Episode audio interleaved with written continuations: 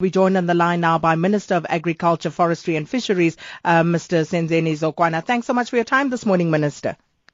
Good morning. Good morning to the listeners. Now, Minister, firstly, how come this outbreak occurred in an area where vaccination for foot and, uh, foot and mouth disease is routinely conducted? Our, our, our veterinarians are busy with investigations as to how has this incident happened. Yesterday, the chief of staff, Dr. Mutisane, and another veterinarian visited the area, and they discovered that this is is in an area of Ma, of Matiane, possibly from one kraal, and they've identified the dipping tanks from which this incident has been identified. The possibilities, among others, is that due to this drought, there may be shortages of drinking water for animals. And, and, and, and, and as they look for new grazing areas, they, have, they, they, they, may have, they may have come into contact with buffaloes that are infected.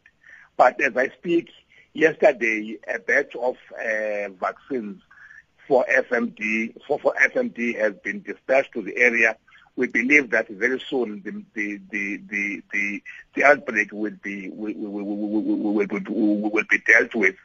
We we believe that we'll be we'll be paying attention to this area as we want to make sure that uh, it is dealt with so that we can retain our our our FMD free status.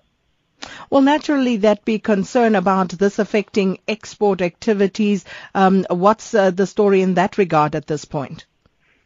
Luckily, this area, remember, is is is is is is is is, is, is, a, is a zone in which it is known that FMD is prevalent.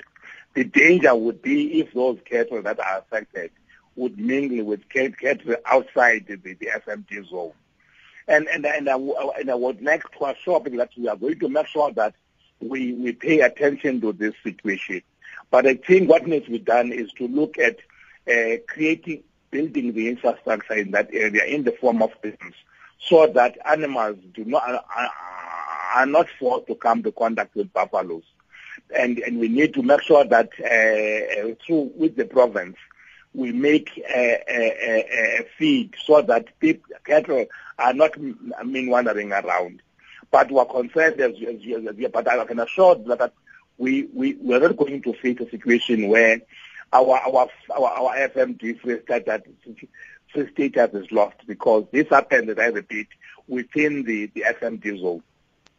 Thank you so much uh, for that update. That was Minister of Agriculture, Forestry and Fisheries, Senzeni Zokwana.